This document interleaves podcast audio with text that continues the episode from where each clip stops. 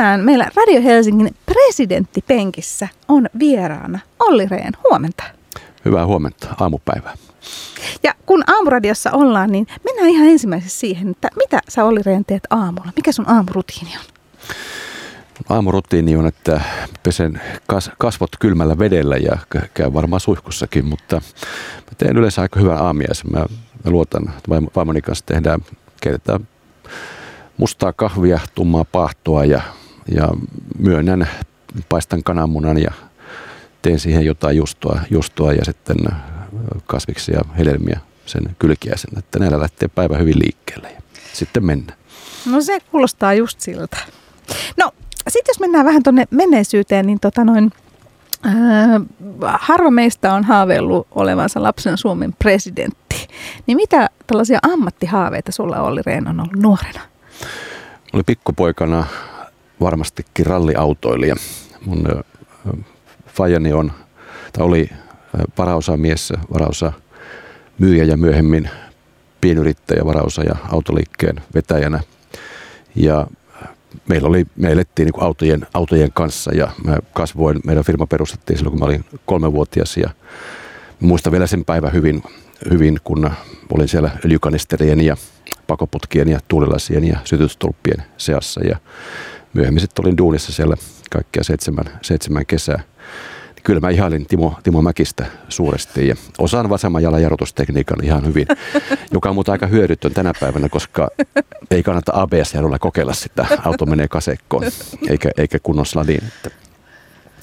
Myöhemmin sitten ammattilaisjalkapalloilija, kyllä mä varmaan kouluajoista lähtien ajattelin, että musta tulee ammattilaisfutaaja ja, ja ainoa kerta, kun mä oon urani takia vuodattanut muutaman kyynelen, oli kahdeksanvuotiaana koulun toisella luokalla, alakoulun toisella luokalla, kun terveydenhoitaja ilmoitti mulle, että tar- tar- näin tarkastuksessa, että hän lähettää nyt sinut silmälääkäriin, tulet saamaan silmälasit, koska sinulla on paha likinäkö. Sillä hetkellä mä tajusin, että musta ei koskaan tule ammattilaisfutaajaa, koska kellään futajalla en ollut nähnyt silmälaseja. Mä pelasin myöhemmin kyllä silmälasit päässä aika monta vuotta ja D-junareissa 12-vuotiaana meni neljät muovipokat yhden kesän aikana, kun pelasin liberoa. Sitten sain myöhemmin pillolla sitten, mutta en koskaan oikein oppinut kunnolla puskemaan ja, ja se oli tietty handicappi mun, mun hyökkäjäuralla. Mutta mä oon lukenut, että jalkapallo on seurannut sua kuitenkin Olli Rehn koko sun uran aikana jotenkin. Se on ollut mukana sun elämässä. Näin se on jo, että minulle jalkapallo ei oikeastaan, futis ei ole, ei ole mikään harrastus, se on, se on vain elämäntapa. Ja mä pelasin tosiaan aikoinaan Mikkelin palloilijossa junarit läpi ja edustusjoukkuessa pari-kolme vuotta ja sen jälkeen kun, kun havaitsin, että lahjakkuuden rajat tulee, tulee vastaan, kun olin tehnyt Oulussa maalin, samaan maalin Opsia vastaan, johon Scotti, legenda Scotti, tähti Kenny Dalkis oli tehnyt viikkoa aikaisemmin. Mä tajusin, että tässä on mun lahjakkuuden rajat fudiksessa. Ja, mutta mä oon pelannut sen jälkeen, kun menin opiskelemaan Yhdysvaltoihin ja myöhemmin sitten Britannian Oxfordiin, niin molemmissa se oli keino päästä, en mä sitä tietysti näin miettinyt, mutta se oli myöskin keino päästä siihen yhteisöön mukaan ja meillä oli tosi kivat joukkueet molemmissa, että kummassakin sekä McAllister Collegeissa että Oxfordin St. Anthony's Collegeissa, niin meillä oli 11 pelaajan avauskokoonpanossa yhdeksän eri kansallisuutta. Et Jenkeissä pari, pari jenkkiäkin hyväksyttiin mukaan tai mahtui mukaan ja Briteissä pari, pari kolme brittiä mahtui avauskokoonpanoon. Että tällaisia kokemuksia. Nykyisin pelaan ikämie- ikämiehissä tai enemmän ehkä höntsää, höntsää kaksi, kaksi porukkaa, jossa välillä käy, on pallokentän sosiaalipalloilijat eli Soppa – joka on Erkki Alajan perustama vuonna 90 ja Nipa, Nipanderin, Nipa Mikanderin perustama vuonna 90 ja, ja me pelataan laitojen kautta, maalit hyväksytään vain suoraan syötöstä. Suoraan syötöstä ja ilmasta, se on aika teknistä peliä. Ja sitten toinen jengi on, mä asun tuolla Itäisessä Helsingissä, niin, niin Puutinkylän Valtin veteraaniporukka, mainio porukka, jossa on eri ikäryhmiä. Ja pelataan omaksi, omaksi iloksemme ja sehän on enemmän, se on totta kai se on niin ruumiin, ruumiin kuntoakin, mutta se on myöskin mielenterveyttä pitkälti. No mun mielestä fudis on siis sellainen jotenkin niin kuin kansainvälinen kieli. Siis kaikkialla pelataan fudista ja se on maailman helpoin peli tavallaan, koska siihen tarvitaan vain se pallo, joka nyt voidaan liimata vaikka sukista tai, tai, tai tai voidaan vaikka kivellä pelata, niin tota, miten sä näet niin kuin sen jalkapallokielen? Onko se kanssa niin auttanut sua sitten jotenkin yhdistymään tosiaan vaikka uralla? Ehdottomasti ainakin yhdistämään tai kytkemään, kytkemään monien yleisöjen kanssa. Eli, eli jalkapallon kieli ymmärretään eri puolilla Eurooppaa. Varsinkin eteläisessä ja kaakkoisessa Euroopassa se on itse asiassa melkein, melkein monin paikoin jopa uskonnonkin asemassa. Onhan se myöskin Britanniassa tietenkin, mutta Britessä on edelleenkin vähän luokkajakoa, että jos oot käynyt prep schoolin, niin sä oot pelannut rugbya ja jos sä oot duunari tai keskiluokkaa, niin sä oot pelannut futista. Näin, näin se usein, usein menee. Mutta tänä päivänä futiksen kieli ymmärretään kaikkialla ja silloin kun olin kymmenen vuotta Euroopan komission, puhe, Euroopan komission jäsen ja varapuheenjohtaja, niin kävin paljon tietysti puhumassa eri puolilla Eurooppaa, niin aina kun jotain futisvertausta käytti, niin yleensä se kyllä meni, meni himaan. Et jalkapallohan on siitä hyvä peli myös, että oikeastaan niin elämääkin varten, että siinä yhdistyy sekä erinomaiset yksilösuoritukset että vahva joukkuepeli. Et ei Lionel Messi olisi ollut mitään ilman muuta Argentiinan joukkuetta, joka on aika kova myöskin puolustuspäässä, niin kuin kaikki alan ihmiset tietävät, laji-ihmiset tietävät. Ja ei pelekään olisi yksin voinut voittaa kolmea maailmanmestaruutta, vaan kyllä siihen vaadittiin muutenkin taitavan Brasilian joukkue, josta varsinkin vuoden 1970 joukkue on tietysti aivan legendaarinen 4-1 loppuottelu Italia vastaan. No nyt kun mentiin vähän tuohon tota Eurooppaan, niin mennään vähän myös siihen, että miten sä näet, että jos nyt mietitään tätä presidenttikampanjaa ja presidentin hommiakin, niin miten esimerkiksi vuodet Brysselissä, niin mitä ne on niin kuin antanut sulle? Kyllä ne on antanut ensinnäkin paljon näkemystä ja kokemusta kansainvälisestä politiikasta ja Euroopan asioiden hoitamisesta. Sen lisäksi ne on antaneet tietysti aika laajan yhteys, yhteisver, yhteisverkoston, kumppaniverkoston ja sitä olen sen jälkeen, jälkeen hyödyntänyt ja nykyisinhän mä tietysti nyt tällä hetkellä olen palkattomalla virkavapaalla. Se kannattaa ottaa vaan kova motivaation merkkinä. Mutta olen toiminut viisi ja puoli vuotta Suomen Pankin pääjohtajana ja se ei ehkä ole laajasti tiedossa, mutta kyllähän Euroopan keskuspankin neuvosto kokoontuu kaksi kertaa kuukaudessa normaalisti. Meillä oli ennen koronaa, me kokoonnuttiin aina kahdeksi kolmeksi päiväksi kaksi kertaa kuukaudessa Frankfurttiin. Sitten korona-aikana 15 kuukautta pelkästään Webexillä videoneuvotteluna ja, ja itse asiassa mä hollantilaisen kollegani kanssa jo ennen koronaa olin ehdottanut pääjohtaja Kristin Lagardelle, että pannaan välikokoukset videoneuvotteluiksi ja, ja hän sen ruulaskin niin, mutta sitten tosiaan tuli korona ja kaikki meni videoneuvotteluksi. Mut nyt me on otettu se käytäntö, että pidetään niin sanotut rahapolitiikkakokoukset Frankfurtissa – lennetään sille, sinne pidetään parin päivän seminaari ja kokous, tiukkaa, tiukkaa vääntöä, mutta niin sanotut välikokoukset, joissa käsitellään muita asioita, niin ne pidetään sitten yleensä Webexillä. Ja se säästää sekä äh, ihmisten aikaa ja energiaa, että tietysti myöskin luontoa ja, luontoa ja ympäristöä. Mutta kaiken kaikkiaan tosiaan hyvin arvokas kokemus ja tein Euroopan unionin leivissä sekä ulko- ja turvallisuuspolitiikkaa että raha- ja talouspolitiikkaa ja varsinkin kokemukset Länsi-Balkanin rauhoittamisesta ja vakauttamisesta sotien jälkeisenä vuosina olivat kyllä vaikeita, mutta arvokkaita. Ja myöhemmin sitten euroalueen velkakriisin hoitaminen, jolloin jouduttiin tekemään vaikeina vuosina vaikeita päätöksiä ja saatiin Euroopan talous vakautumaan ennen kuin Kreikasta lähtenyt pensaspalo leviää koko Euroopan laajuiseksi metsäpaloksi. No miltä on nyt sitten tuntunut, sä oot ollut Suomen Pankin pääjohtajana ja, ja siellä tietysti ehkä vähemmän tavallaan henkilön kautta tehdään töitä, niin nyt kun sitten tietysti presidenttikampanjassa, niin näähän on usein tällaisia voimakkaita henkilövaaleja, niin miltä se tuntuu ikään kuin asettaa nyt oma persona keskiöön? Kyllä se on erilaista ja siinä kannattaa suhtautua sopivalla huumorilla siihen ja myöskin itse ironialla siihen, mikä kuva on syntynyt julkisuudessa. Tietysti mulla on sillä tavalla kokemusta kyllä myös kansanvaltaisesta mm. toiminnasta, että olen toiminut helsinkiläisenä kansanedustajana pitkään ja, ja ministerinä.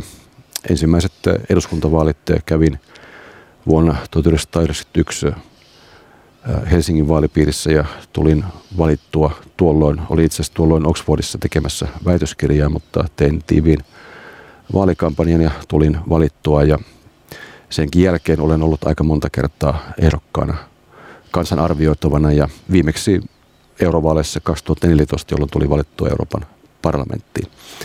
Mutta on se, on se erilaista ja siinä pitää osata sitten heittäytyä siihen sopivalla tavalla ja riittävällä itseironialla, eikä, eikä suhtautua liian vakavasti siihen kuvaan, mikä syntyy, syntyy julkisuudessa. No, me ollaan musiikkiradio, niin tietysti meitä kiinnostaa se, että miten Olli Rehn musiikki on ollut sun elämässä ja mitä se merkitsee sulle? Kyllä se on valtavan tärkeä osa mun, mun elämää, niin mä kuuntelen paljon ja seuraan, seuraan musiikkia. Sekä klassista musiikkia että ehkä enemmänkin rockmusiikkia. Blues rock on mun ikuinen rakkauteni ja sillä kentällä Suomen rock ja Manse rock, nämä, nämä, nämä genret ehkä on niin mun sydäntäni lähimpänä. Ja mutta tosiaan olen aika kaikkiruokainen. Ikävä kyllä mä itse en ole kovin musikaalinen. Soitin kyllä pienempänä vähän pianoa, pianoa mitä nyt futisharjoituksilta ehdin, kun äiti, äiti kannusti siihen lainausmerkeissä, pakotti, kannusti. Ja ää, mielelläni laulan myöskin, mutta vaimoni usein pidättelee, koska mun lauluääni ei ole mikään kovin, kovin loistava. Mä olen itse tosiaan aika epämusikaalinen. Mulla on hyvä ystävä, hyvä ystävä jonka kanssa – me Lapissa vuosittain, kun ollaan, jos ollaan pienellä porukalla hiihtore, hiihtoreissulla ja muuta, niin sitten meillä vedetään karaokea ja mulla on pari bravuria siinä on hänen kanssaan, että on Kotkan poikii ensin. No niin, se on hyvä. Ja sitten vedetään Hasesekoneen rappiolla perään. Ja meillä on semmoinen diili, että mun ystäväni hoitaa sävelen ja, ja nuotin ja minä hoidan sitten volyymin siihen päälle. No se on hyvä diili. Onko mitään ensimmäisiä levymuistoja? Joo, kyllä. Love Records kokoelma numero kolme, jossa oli muun muassa ton rock and roll bandin kappale I'm Gonna Roll, joka on yksi Suomi Rockin ehdottomia klassikoita. Siinähän, siinähän, siinä kokoonpanossahan Pave Maijanen oli, oli mukana, Dave, Dave Lindholm, Ippe Kätkäkin taisi olla silloin rummuissa ja sitten tietysti kitarassa, kitara, kitaramusiikin kuningas Albert Pekka Järvinen, joka on maailman paras kitaristi. Sen jälkeen tulee sitten kategoria, jossa on Eric Clapton, Jimi Hendrix ja Johnny Winter. No, kovia nimiä kaikki. No miten sä sitten näkisit, presidenttihän tekee paljon tällaisia viennin edistämismatkoja ja edustustilaisuuksia ja muita, niin miten sä ehkä näkisit, että suomalainen musiikki voisi näkyä niissä ja voisiko näkyä enemmän? Kyllä se mun mielestä voisi, voisi näkyä sekä valtiovierailulla, jota presidentti tekee, että myöskin, myöskin sitten Suomessa järjestettävissä ohjelmissa. Ja meillähän on itse asiassa laajemminkin kulttuuripuolella ja, ja musiikissa meillä on aika hyviä kansainvälisiä menestyksiä. Totta kai viime ajoilta popmusiikin puolelta Kääriä, Vantaan, Vantaan Jere, Vantaan Nivalan Jere Kääriä, joka on tehnyt, tehnyt hienon, hienon uran, toivottavasti jatkuu, jatkuu tuosta. Ja muistamme vielä Lordinkin menestyksen kyllä, kyllä. vuodelta 2006 tai whatever – ja klassisen musiikin puolella meillä on erittäin vahvoja sekä säveltäjiä että mukaan lukien Rest in Peace Kaija Saariaho, että kapellimestareita ja monia, monia erittäin taitavia laulajia, operalaulajia. Eli kyllä meillä on, meillä on hyvin laaja kirjo ja siinä näkyy myöskin tämä suomalaisen, suomalainen musiikkikoulutus, musiikkikasvatus, joka on aika hyvä, hyvä joka auttaa imemään lahjakkuuksia ja niitä, niitä lahjakkuusreservejä, mitä meitä, meillä Suomessa on. Eli kyllä musiikki on hyvin keskeinen osa suomalaista kulttuurielämää, suomalaista yhteiskuntaa ja, ja sitä kautta sen, se on luonteva osa myöskin suomalaista kulttuurivientiä. No tässä nyt presidenttikampanja on päällä ja säkin oot Olli Rehn tuolla kiertänyt, tavannut, tavannut tota noin äänestäjiä, niin mitä äänestäjät kysyy? M- miten ne niin kuin lähestyy ja mit, mit, mitä asioita heillä on? Kyllä siellä kysytään sekä poliittisia kysymyksiä että talouteen liittyviä ja, ja sitten myöskin ihan arvoihin ja persoonaan liittyviä kysymyksiä. Et hyvin usein ensimmäinen kysymys yleisötilaisuudessa oli sitten stadissa tai jossain muualla etelässä tai sitten maakuntien Suomessa, niin ensimmäinen kysymys on se, että miten näette Venäjän kehityksen ja, ja minkälaisia edellytyksiä on uudelleen korkean tason poliittiselle suhteelle Suomen ja Venäjän välillä. Se tulee eri kulmista, se voi tulla mm. hyvin erilaisista taustoista lähtien. Ja toinen tyypillinen kysymys on, on se, että millä tavalla näet NATO-jäsenyyden vaikutukset Suomelle ja minkälainen NATO-jäsenmaa Suomen pitäisi olla. Sekin hyvin relevantti kysymys. Ja sitten aika usein kysytään myös sotilasarvoa. Mä olen aikoinaan käynyt, käynyt asepalveluksen ja olen reservin luutnantti ja sitä kautta jonkin verran tunnen puolustusvoiman toimintaa myöskin tuolta tavallaan omista kokemuksista käsin. Ja paljon kysytään sitten monia muitakin arvoihin liittyviä, arvoihin liittyviä kysymyksiä, että mitkä ovat keskeisimmät arvos. No nyt kun kuitenkin presidenttikampanja on ollut tässä jonkin verran jo päällä ja viimeiset rutistuksetkin tässä on, niin miten sä Olli Rehn palaudut? Puhuttiin jo, että, että tota, fudista pelaamalla, koska se ei ole vaan ruumiin, vaan myös hengen Kyllä. hyvää oloa. Mutta onko jotain muita konsteja? Kyllä, ja kaikilla pitää, pitää olla. Meillä kaikilla on oma tapamme siihen. Mulla se on oikeastaan se, että ö, mielelläni olen, tämä kuulostaa ehkä vähän banaaliltakin, mutta olkoon. Eli mä, mä viihdyn kotona. Sehän on Eli ihanaa. Mä viihdyn, viihdyn ihmisten, ihmisten kanssa äh, kenttäkiertueella. Olti, oltiin sitten äh, stadin lähiöissä tai, tai kahviloissa tai sitten äh, jossain muualla, muualla Suomessa. Musta on hienoa, mä inspiroidun ihmisistä ja musta on hienoa kohdata ihmisiä, keskustella suomalaisten kanssa ja tämä puolen vuoden vaalikampanja on ollut siinä mielessä todella antoisa. Mutta sitten toisaalta niin ää, mä viihdyn kyllä kotona ja mä vaimoni kanssa laitetaan safkaa.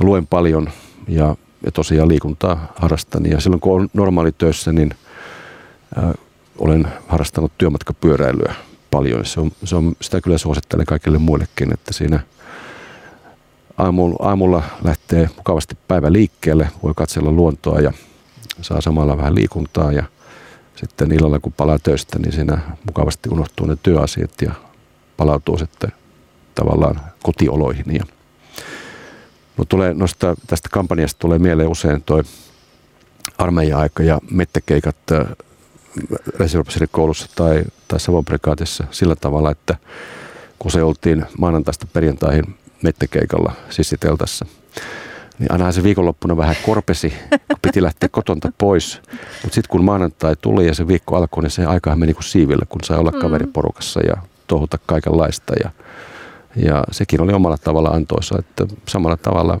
on nastaa tehdä kampanjaa tavata ihmisiä, mutta aina on kiva mennä kotiin ja rauhoittua ja laittaa safkaa, lukea ja ottaa, ottaa perheen kanssa isistä. Ja kuunnella vähän rockia. Kuunnella rockia. No sit mun hei pakko vielä kysyä. Sä itse tuossa Olli Rehn, tota, kerroit, että 90-luvun alussa, 91, oot ollut ensimmäisen kerran ehdolla. Niin miten sä näet, että politiikka, onko jotain isoa linjaa tai jotain, miten politiikka on muuttunut 90-luvulta tähän päivään asti? Kyllä se on muuttunut. Siinä on varmaan useitakin, mutta yksi on se, että meillä oli tuolloin ehkä selkeämmin painottui talouteen, työhön ja yrittämiseen liittyvät asiat. Ja myöskin silloin se oli edellinen iso murrosvaihe, silloin mentiin eteenpäin, kun Itä-Eurooppa vapautui Berliinin muurin murtumisen jälkeen ja Eurooppa yhdentyi, länsi Itä-Eurooppa yhdentyi ja se oli pienten valtioiden kannalta hyvää, parempaa aikaa, kun tämä yhteisövarainen turvallisuus vahvistui. nyt tällä hetkellä sekä kansainvälisessä politiikassa koetaan jonkinlaista takatalvea, kuljetaan pikemminkin peruutusvaihteella. Se on pienille valtioille, kuten Suomelle, aika vaikea maailma, mutta siinäkin pitää ja pystytään kyllä suunnistamaan viisaasti ja vakalla, vakalla ulkopolitiikalla.